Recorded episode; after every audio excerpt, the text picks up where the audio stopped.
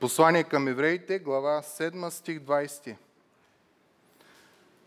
И доколкото това стана не без заклеване, защото те станаха свещеници без заклеване, а той с заклеване от страна на този, който му казва Господ се заклее и няма да се разкае, като каза ти си свещеник до века.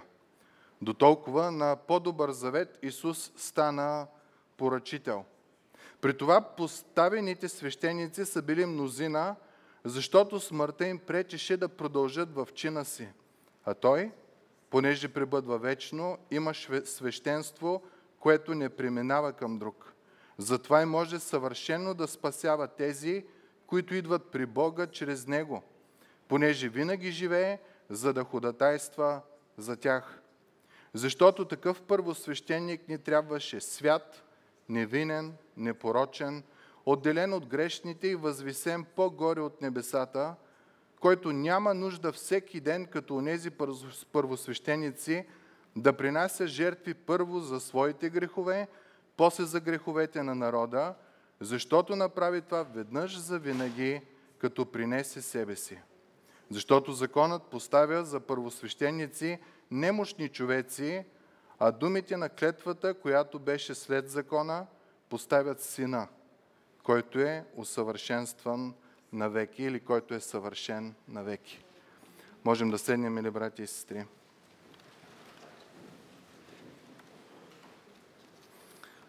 Авторът на Евреи говореше за една надежда. И основната разлика между човек, който иска да се върне към изпълняване на ритуали, на традиции, на обичаи старозаветни и човек, който следва Исус, е надеждата.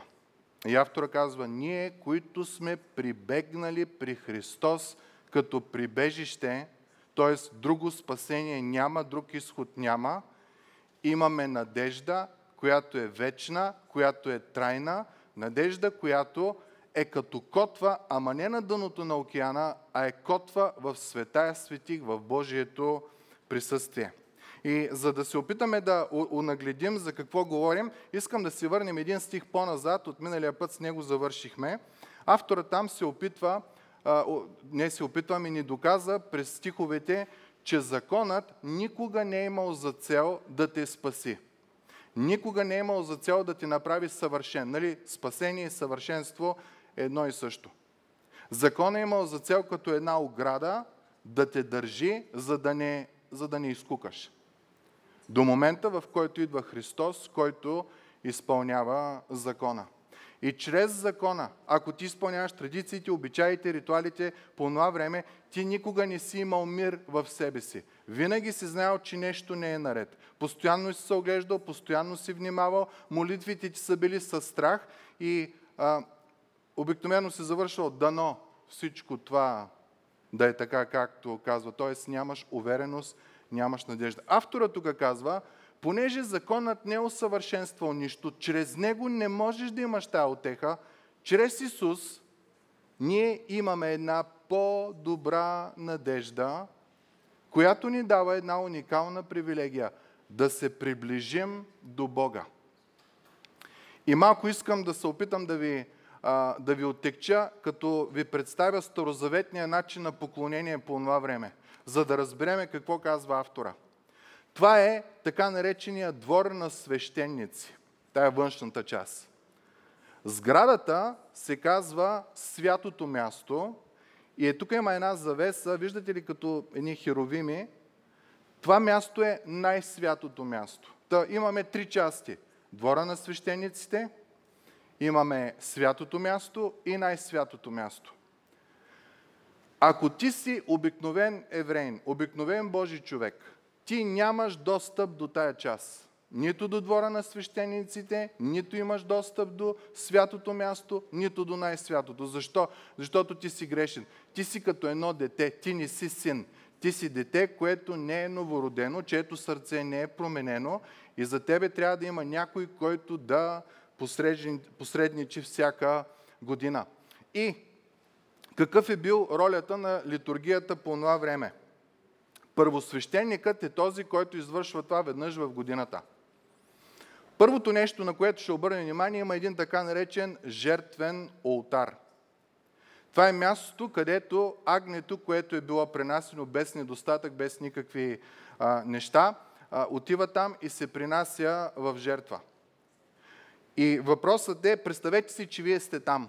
И вие сте човек от 2000-та година, 2023 и питате евреин, който е по това време. И той започва да ви обяснява. Той човек, който е тук, е първосвещеника. Той влиза в Божието присъствие. И само той. Ние стоиме отвънка. Ние не сме нито в двора на свещениците, нито на святото място, нито на най-святото място. Ние сме далече от това място. Ние сме като малки деца и той е нашият представител.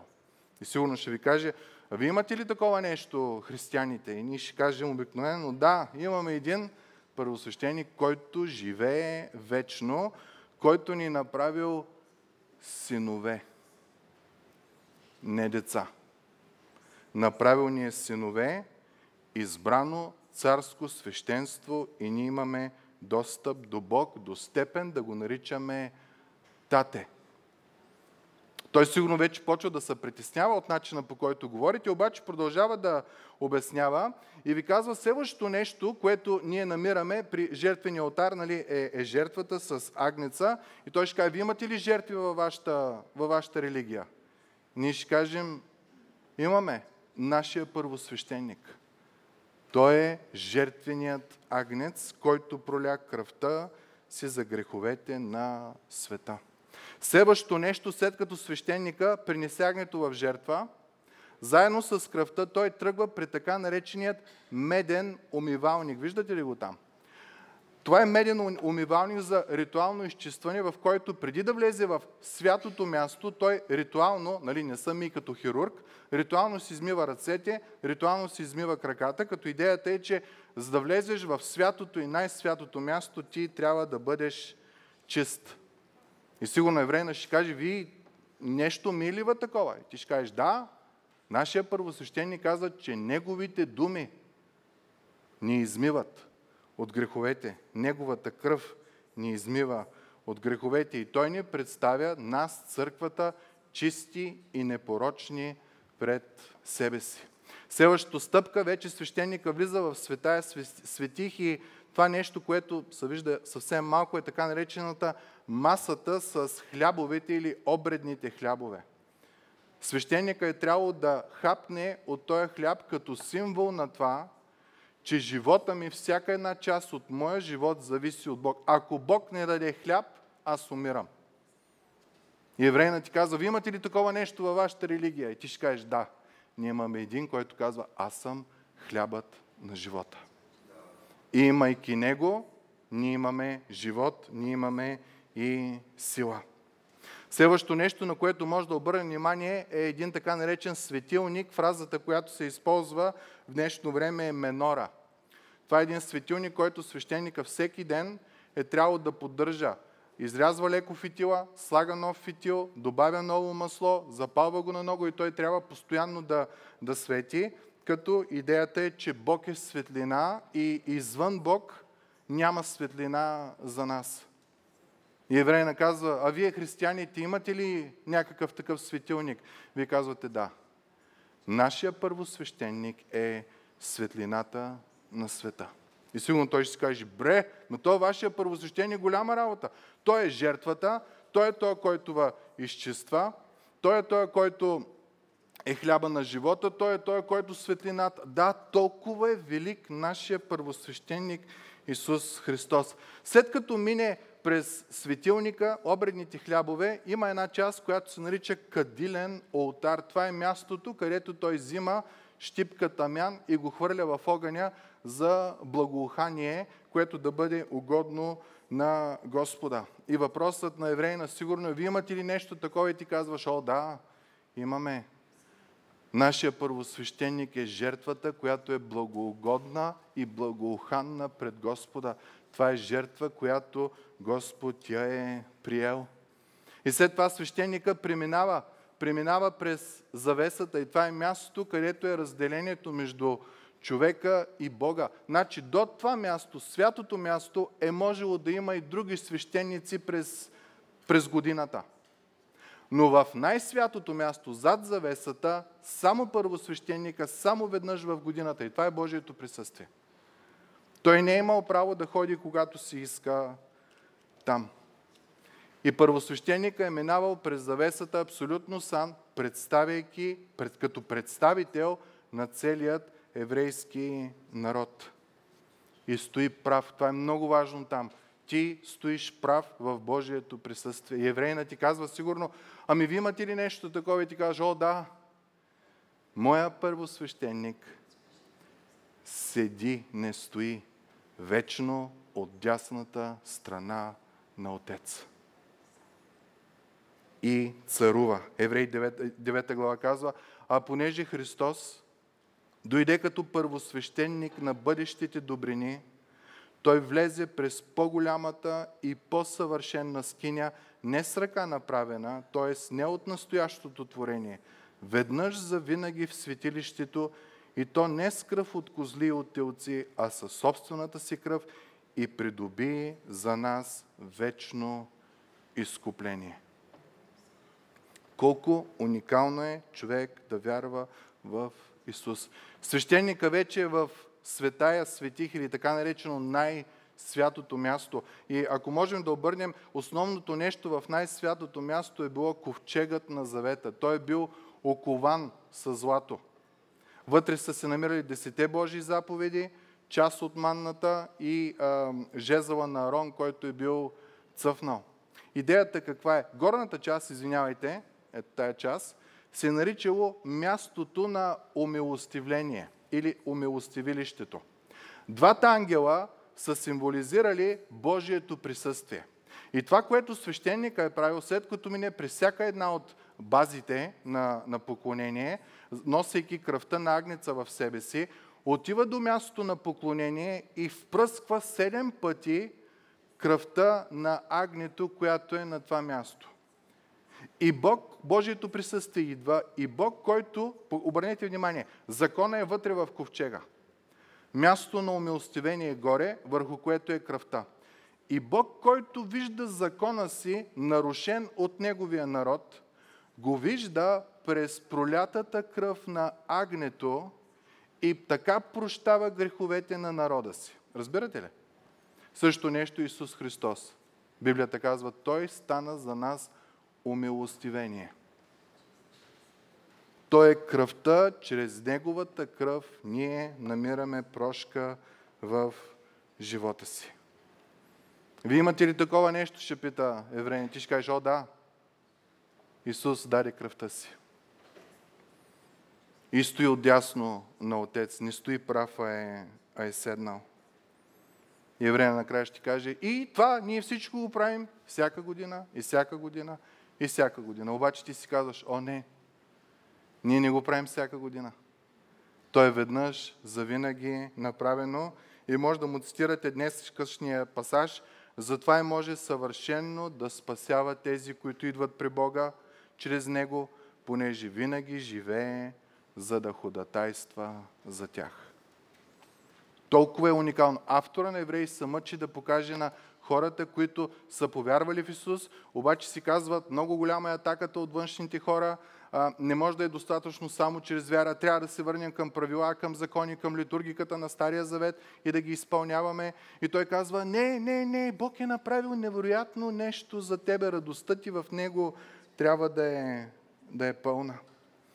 И отново нека се върнем към пасажа, който е ключ от 19 стих, казва, а чрез Него, чрез Исус, имаме една по-добра надежда и се приближаваме до Бога. В този първосвещеник ние имаме привилегията да бъдем на място, където никой човек никога не е мислил, че може да бъде преди Христос.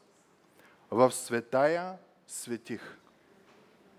Не защото го заслужаваме, не защото сме праведни, а защото сме се доверили на Него защото вярваме в Него. И това е много важно да го осъзнаем, мили брати и сестри. Имаме една по-добра надежда и имаме привилегията да се върнем към Бога. Нека сега да видим в следващите стихове ще ни бъде обяснено уникалността на факта, че Исус Христос е Твой и мой първосвещеник. И ни се казва, факта, че Исус стана свещеник е, като стана това, и като това стана не без клетва, понеже другите станаха свещеници без клетва. Тоест, спомняте си, миналия път говорихме за левитите. Това бяха хора, племе, които Господ каза, от род ще са всички свещеници. И от главата на племето Арон, от неговите директни наследници, ще бъдат първосвещениците. Та там няма нужда да си призван от Бог. Важното е било да си роден левит и да си от мъжки пол. Тук автора на Евреи казва, да, другите станаха свещеници без клетва, обаче при Исус нещата са коренно различни. Исус обаче стана с клетва, чрез онзи, който му каза, Господ се заклее и няма да се разкае. Ти си свещеник на века, според чина на Мелхиседек. Какво означава това? Твоя и моя живот като християни изцяло на 100% зависи от личността на Исус Христос. Искам да ви прочита само някои неща от Словото. Христос е нашата мъдрост, нашата правда, нашето изкупление и нашето освещение. 1 Коринтияни 1.30. Христос е нашата надежда и нашата слава. Колосяни 1.27. Христос е нашето спасение. Ефесяни 2.8. Христос е нашият мир. Ефесяни 2.14. Христос е нашето възкресение. Колосяни 3.1. Христос е нашия живот. Колосяни 3.4. И в Евреи това, което изучавахме до сега, Христос е нашата жертва, чрез която отиваме при Бог. Христос е нашия посредник. Христос е нашия първосвещеник. Христос е нашия живот. Всичко, което сме, зависи от Исус. И тук идва въпроса. Ако един ден Бог каже на Исус, отхвърлям те, не те признавам, ние сме наумирани всички. Защото цялата ни надежда, цялата ни сила, цялата ни опора, всичко е в Исус Христос. И ние имаме такива случаи. Ботхо отхвърли Саул, спомните ли си? Ти няма да си вече цар. Избра Давид. Бог отхвърли Или. Каза му, няма да си съдя, съдя ще бъде Самуил, е то малкият, който е в дома ти. Бог отхвърли първосвещеника Авиатар и избра друг Садок чрез, чрез ам, ам, на Давид сина, как се казваше? Най-мъдрият цар. Соломон. Осъзнаваме ли какво става тук? Та, ако има поне малка вероятност Бог един ден да каже отхвърлям Исус, ние сме свършили. Цялата ни надежда, абсолютно всяко нещо изчезва в живота ни.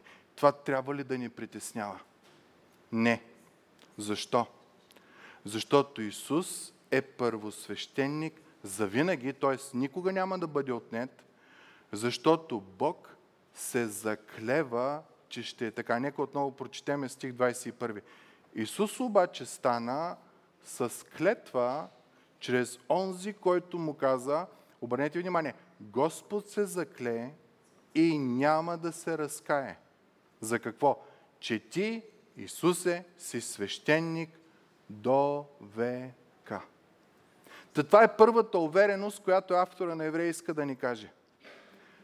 Прибягвайки към Исус за прибежище, ти си на най-сигурното място. Няма кой да те бутне оттам, няма кой да бутне него оттам. Защо? Защото сам Бог се е заклел, че няма да изостави Исус и че Той ще бъде нашия първосвещеник. Думата за клетва е много интересна, произлиза от корена на думата и е ограда. Та Бог буквално казва, тия думи, които казвам, че Исус ще е свещеник, аз слагам една ограда около тях. Клетва за да сте вие хората напълно уверени, че може да имате пълно спасение единствено и само в Него. Спомняте ли си някой друг, четейки евреи, на който Господ се закле? На Авраам, ако си спомняте. За да покаже на тебе и на мене, че намерението му за спасение чрез Исус Христос е наистина истинско, Господ се принизява до ниво човек и се заклева. Кога се заклеваш? Когато хората ти кажат, а, не може да бъде това нещо. И ти почваш. Кълна са в майка ми, кълна са в баща ми, кълна са там в, в такива работи. Е, Бог, за да докаже уникалността на нашето спасение, се заклева сам в себе си, че освен Исус, друг няма, който да ни помага в нашето спасение и във връзката с Бога. Бог се заклева, че това, което Исус прави, е все достатъчно. Няма нужда ти да добавяш нещо друго. Уникално нещо. Бог се заклева, че Исус, Божия син, никога няма да напусне Неговото присъствие. И Той може вечно да ходатайства за тебе и за мене. И отново нека да го повторим. Знам, че го повтаряме много пъти. Ако ти си прибегнал за прибежище при Исус Христос, ти имаш невероятна надежда. Ти имаш невероятна увереност, защото тя е основана на факта, че Господ се е заклел, че Исус ще бъде непоклатим Спасител. Връзката ти с Бог ще е през Исус и Исус винаги ще стои там и ще бъде верен на тебе. На скоро време бяхме на едно погребение и след всичкото, което се каза, всичкото, което се изговори, всичките неща, които а, се изпяха и молиха и това, накрая се завърши с думите Дано Господ го приеме в царството си. Което за мен бяха най-тъжните думи.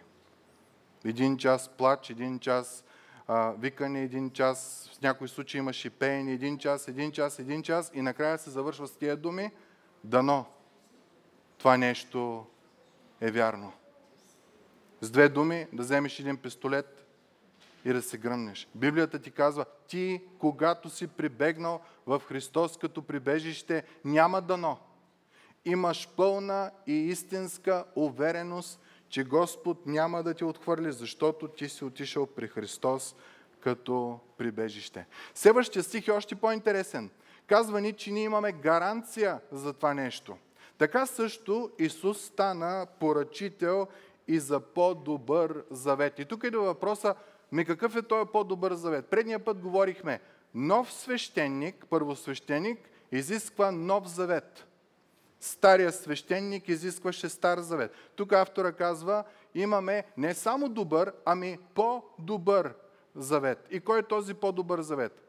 Стария завет, законите, бяха основани на следното. Ако ти изпълняваш това, което аз ти казвам, аз ще те благословя. Новия завет. Аз съм те благословил. Прави тези неща. Разликата, предполагаме, разбираме.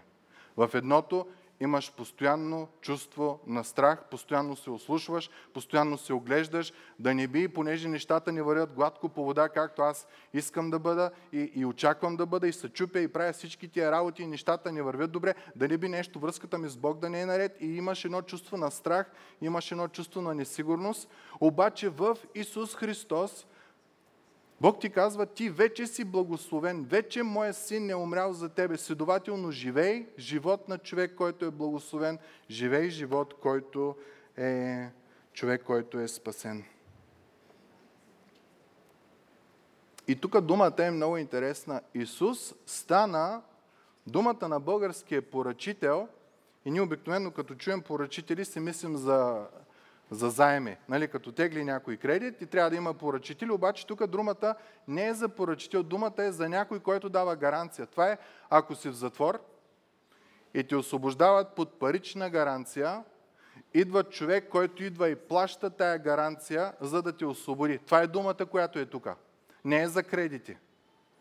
ти и аз сме нарушили закона. Божия закон. И няма излизане, освен ако някой свят не дойде и не пролее кръв за тебе и за мене. И Бог изпраща Исус, съвършеният, който пролива кръвта си и казва, тази кръв е реалната гаранция за освобождаването на тебе и на мене от затвора, образно казано, и да можем да живеем свободни в Господа. Толкова е велик Исус. Ролята на този, който плаща гаранцията е била да докаже, че парите са реални, парите са истински и са достатъчни, за да може човека да излезе от затвора. Исус дойде и каза, моята кръв е реална, моята кръв е достатъчна. По-нататък в 10 глава автора ще надгради много на тая част. Ще каже, ако ти, който знаеш, че Божия син е платил твоето спасение със собствената си кръв, се върнеш обратно към ритуалите, привичките, традициите на, на Стария Завет, ти се подиграваш с смъртта на Исус. Ти казваш, тия пари, които Той е дал, не са достатъчни. Аз трябва да продължа да си изработвам спасението. И автора ще каже, огромно осъждение идва върху този човек. Та, коя е гаранцията за, твоята и моята, за твоето и моето спасение? Христовата кръв. Та виждаме до момента две неща. Първото е, Бог ни уверява, че ако ние сме прибегнали при Исус за прибежище, това е най-сигурното място, защото Бог се заклева, че Исус ще бъде наш посредник во веки веков. Той ще бъде първосвещеник на веки според чина на Мелхиседек. Второто нещо, което той ни казва. Причината да можеш да отидеш до Бог, причината да излезеш от, от затвора и да дориш в свободата, отново е в твоя първосвещеник, в Исус Христос. Защото Той стана този, който плати гаранцията, за да можеш ти да бъдеш освободен. И да имаш тази радост и надежда при Господа. И продължава още по-красиви неща. Стих 23. При това поставените свещеници са били мнозина. Защо? Защото смъртта им пречеше да продължат в чина си. 50 години свещеники, след това та няма. А той, понеже пребъдва вечно, има свещенство, което не преминава към друг. Тоест, ако твоя първосвещеник е личност, която е вечна, няма начало, няма край. Има офис, свещенство, което е вечно, следователно няма към кой друг да премине. Той няма да умре, за да дойде някой друг. Няма да дойде момент, в който Бог да каже, край вече не одобрявам Исус, ще търсим нещо друго. Няма такова нещо. Надеждата ни е само в Исус. И стих 25 не дава красотата на всичко това. Затова, понеже е вечен, понеже е нашата гаранция, понеже Божията клетва е, че Той няма да напусне присъствието ни, затова и може съвършенно да спасява тези, които идват при Бога чрез Него. Исус казва, аз съм пътя, истината и живота, никой не отива при Отец, освен чрез мене, понеже, чуйте защо, винаги живее, за да худатайства за тях. Какво означава да худатайства? По това време една от думите за адвокат е била посредник или худатай. И представете си ситуацията. Вие сте обвинен, че сте нарушил закона – и наемате посредник. Защото за да говориш с съдята, ти трябва да знаеш закона. За да говориш с съдята, ти трябва да знаеш термините, терминологията в закона, защото ако искаш да се обясниш с обикновени прости човешки думи, може да обидиш съдята и да те обвинят в неуважение към съда. И посредника худата е бил личност, която имала е две условия. Първото е да е праведен спрямо закона. Защото представете си, защитника отива да защитава и изведнъж полицията му да е близниците и му казва, ти си нарушил закона. Свършила е цялата работа за тебе. Посредника, първото условие, той трябва да не е нарушавал закона, за да се изправи пред съдята в съдилището. И второто е, той много добре трябва да познава закона, за да може да те защити пред съдята. Библията казва, че Исус Христос е нашия посредник, нашия ходатай. Той е безгрешен и той е изпълнил и знае закона. И ако един адвокат отиде пред съдята, той ще почне с много така завуалирани думи по специален начин, използвайки закона, да, да извърти нещата, че да представи човека си, че има нужда от милост и от прошка. Обаче, когато твоят и моя първосвещеник, за който Господ се е заклел, че никога няма да го остави, ще стои първосвещеник за винаги, който е платил цената за твоето и моето освобождение със собствената си кръв, който е вечен, когато той застане пред Бог, той не използва думи, той идва със своята си личност и казва, татко, грешни са, нарушили са закона. Но, татко, те са прибегнали при мене за прибежище. Те вярват в мене. И аз съм изпълнил закона. Те никога не могат. Затова в мене, моля те, прости им. Това е нашия ходатай. Няма какво да използва вратички на закон или такива работи. Директно казва, грешни са, но аз платих гаранцията за техния грях и те са свободни. Гаранцията е моята си кръв. Та до тук автора казва, Исус е вседостатъчен. Тръгнеш и да добавяш нещо, свършил си. Бягаш от Христос. Тръгнеш и ти да, да добавяш към спасението си, не можеш. Автора казва, за това може и как да спасява. Съвършенно. Думата съвършено означава пълноценно. Един кръг, който е пълноценен. В момента, в който тръгнеш да, да правиш дупка и да разширяваш кръга, свършила е работата. Толкова е прекрасно това нещо, което ние имаме. И идва 26 стих, който е още по-уникален. Защото такъв първосвещеник ни трябваше. Вижте как го описва. Свят, невинен, думата е незлоблив, който няма зло и непорочен.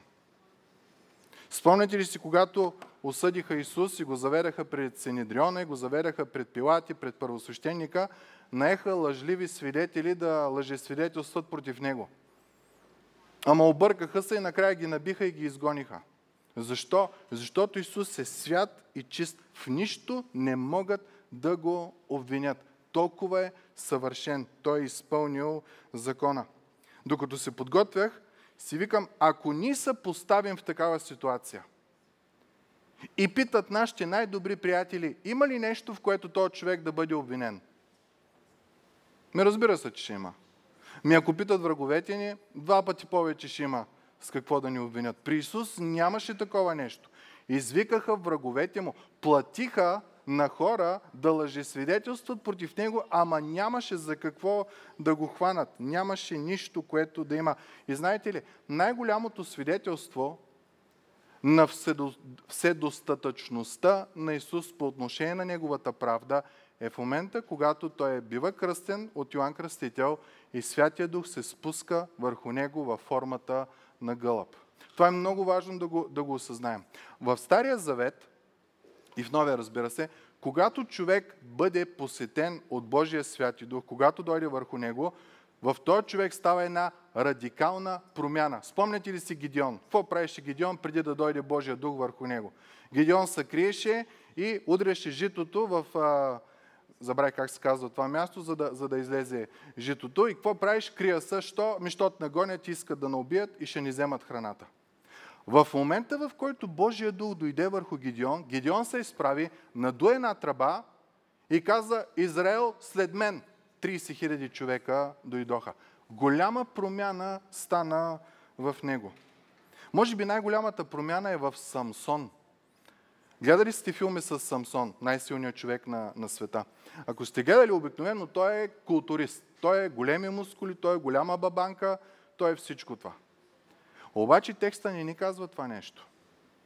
Текста ни казва, че когато Божия дух дойде върху него, Самсон придоби невероятна сила. И в момента, в който Далила му отряза косата, текста ни казва, че тя го обиждаше и нагробяваше, и думата нагробявам означава и удряше.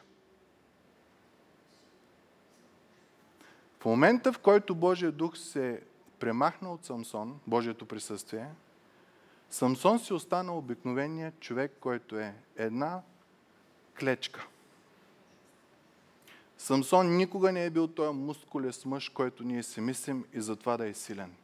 Той е бил силен, защото Божия дух е бил над него. В момента, в който Бог се оттегля, с извинение, една жена го наби. И му се подиграваше и той не можеше нищо да каже. Какво стана с Исус Христос, когато Святия Дух дойде върху Него? Имаше ли някаква промяна? Изведнъж Христос от напълно свит стана ли много отворени и така смел и такива работи? Не. И затова е много важно да обърне внимание, че Святия Дух се спусна върху Исус, не гълъб, Бог не приема животинска форма. Текста ни казва като гълъб, защото символ е много важен. Гълъба е най-нежното животно. Един гълъб, когато каца върху страшно здрав клон, клона не помръдва. Нали така? Исус Христос е този здрав клон, непорочен, невинен и свят. И когато Святия Дух седна, дойде върху него, той седна и си почина върху Исус. Нямаше радикална промяна и такива. Върху тебе и мене, когато дойде Святия Дух, ние се ново раждаме, ставаме различни хора. Променяме са а, начина на виждане на света, променяме са абсолютно всичко. При Исус нямаше промяна. Защо? Защото Той беше свят, непорочен и невинен. Святия Дух дойде, за да му помага в служението. И много примери. Петър, една нощ се крие от прислужницата, толкова го е страх. След 40 дена го виждаме да проповядва на 3000 човека без никакъв страх и да говори и оттам нататък да ходи през висше стоящи. Та нашия Спасител е свят, невинен, непорочен, отделен от грешните, тук говорим за Неговото възкресение, и възвисен по-горе от небесата. Мили братко и сестро, ако искаш да имаш сейф, където да пазиш най-ценното си. По-здрав сейф от Исус Христос няма. Затова Павел казва, аз знам в кой съм повярвал и съм уверен, че Той е силен да пази онова, което съм му дал до денят на Господ Исус Христос. Твоята и моята душа. И условието кое е? Да си прибегнал при Христос като прибежище. И има още, 27 стих, който няма нужда всеки ден, като нези първосвещеници, да принасят жертви първо за своите грехове, после за греховете на народа, защото направи това веднъж за винаги, като принесе себе си.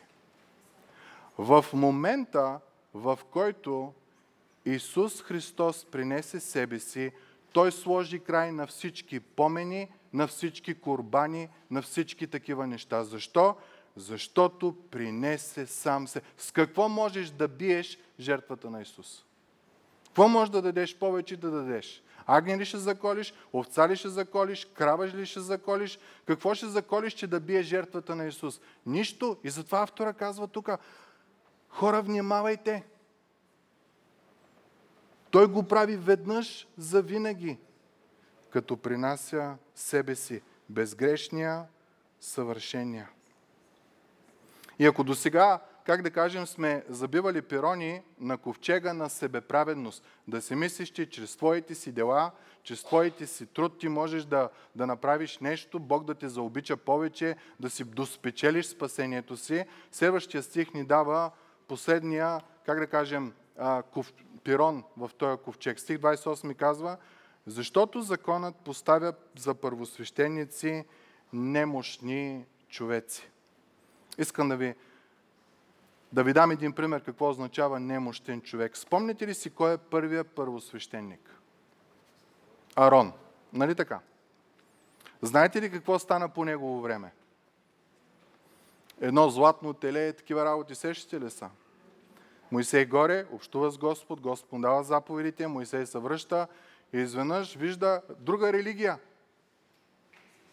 Ма те голи, ма те танцуват, ма те танцуват, не около бока ми кое едно теле. Между другото името на телето са го кръстили Ехова, с името, което е Господ. И, Авраам, и, Моисей отива при Арон и иска да ви прочита текста. Моисей каза на Арон, какво ти стори, ти, който си първосвещеник, който трябва да си посредника между Бог и човек, какво ти стори на този народ, че си им навлякал голям грях? Арон отвърна, да не пламне глевът на господаря ми, ти знаеш, че народът упорства в злото, т.е. извихаме ръцете. Понеже ми казаха, направи ни богове, които да ходят пред нас, защото този Моисей, човекът, който ни изведе от египетската земя, не знаем какво му стана. Моисей е 40 дена в, на планината в Божието присъствие. И те си мислят, че той е умрял. И аз им казах, който има злато, нека го извади. И те ми го дадоха. Тогава го хвърлих в огъня и излезе теле. Не направих. Излезе теле.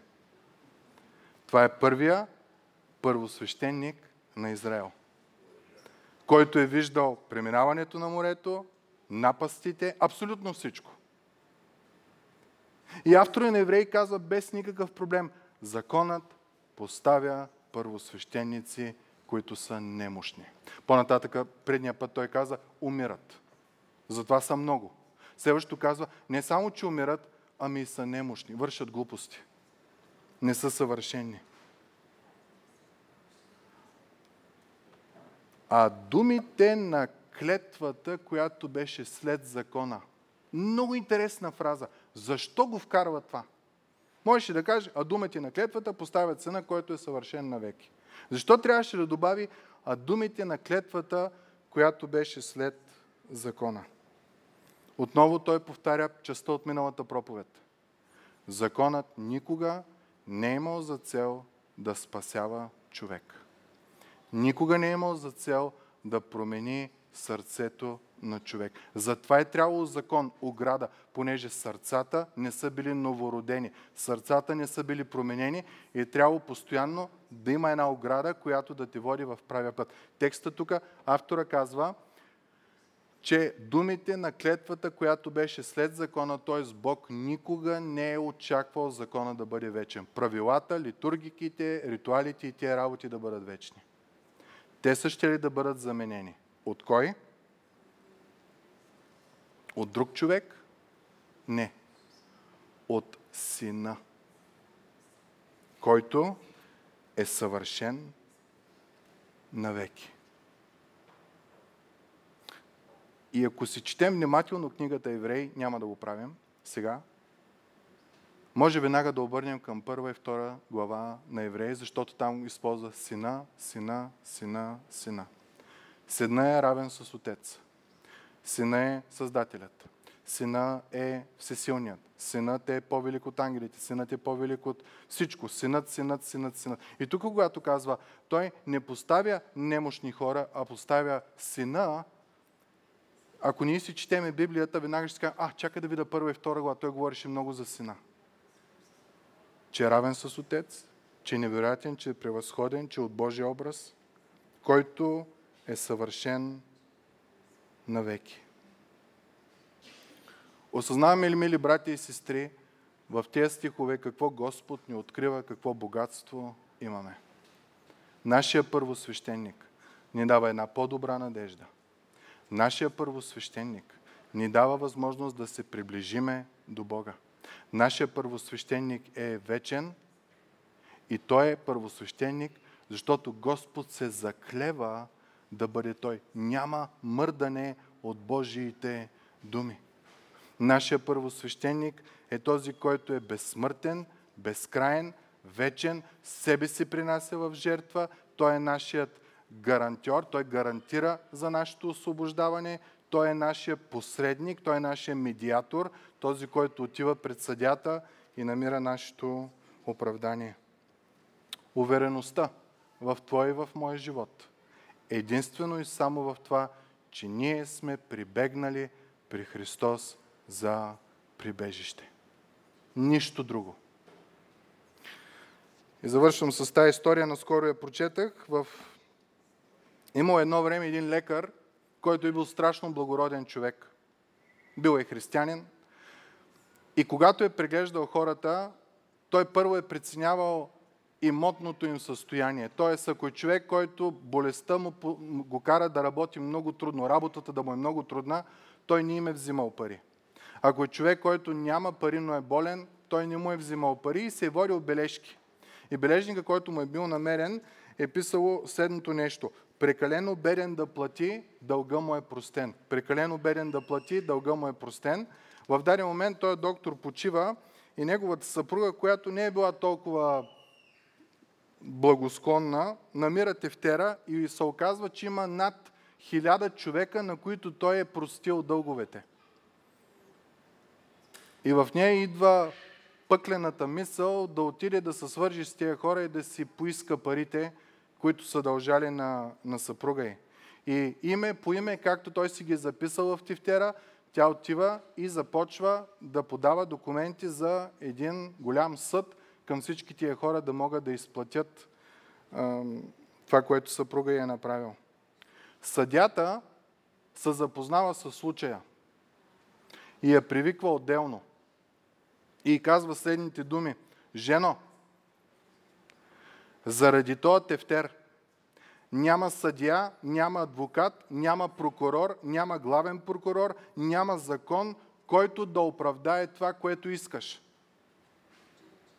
Прошката на дълга на тези хора е била собственоръчно написана от този, който единствен е имал правото да ги накара да си платят. И той е избрал да им прости. Няма да стане това. И тя се отказва, разбира се. Така е с тебе и с мен, мили братко и сестро. Ако ти си прибегнал към Исус за твое прибежище, пребъдвайки в Неговата любов, в Неговата надежда, сила и мир. Ти получаваш една увереност от Господа, че дългът ти е простен. Защото цената е била невинна кръв. И по-невинна кръв от Христовата няма.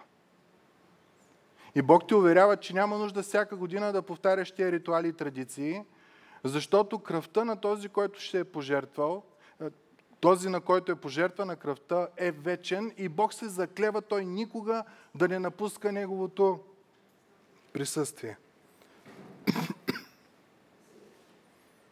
И всички езически ритуали. Врачки, баячки, ванги, каквото и друго да е, няма никакъв смисъл. Те са една подигравка към Господа. Хороскопи и какви ли не неща. Ако можеха те да спасяват, Бог нямаше да прати Исус. Та тази сутрин искам да ви окоръжа. Бог ни дава невероятна увереност. Причината да изпрати Исус Христос е, че всички традиции, обичаи, и всички порядки, езически, хороскопи и такива работи, нищо не могат да допринесат за промяната на Твоето сърце и за Твоето спасение. Само Исус. Само Той е нашия велик първосвещеник. И в това, казва Словото, когато си прибегнал при Исус за, твоя, за Твое прибежище ти можеш да си починеш от делата си. Защото знаеш, че твоите дела не се правят, за да си угоден на Бог, а ги правиш, понеже Бог ти е простил. И ти имаш мир имаш отеха, имаш надежда в Христа. Нека Господ да ни благослови. Нека да ни даде тая надежда да, да израсте в сърцето ни. Нека се помолим. Отче святи и праведни, Господи Боже наш, благодарим Ти за милостите, благостите Ти, за грижата Ти. Благодарим Ти, Господи, за чудното Ти Слово. Благодарим Ти, Господи, че чрез него Ти лъжичка по лъжичка, за да не се задавим, ни отваряш величието на Твоя Син, нашия Господ и Спасител Исус Христос. И не уверяваш, и се заклеваш, принизяваш се на нашето ниво, за да ни направиш по-уверени в Твоите обещания. Заклеваш ни се, Господи, че в Него е нашето спасение. Благодариме Ти. Благодариме Ти, Спасителю. Да бъде слава на името Ти. Нека радостта ни да е пълна.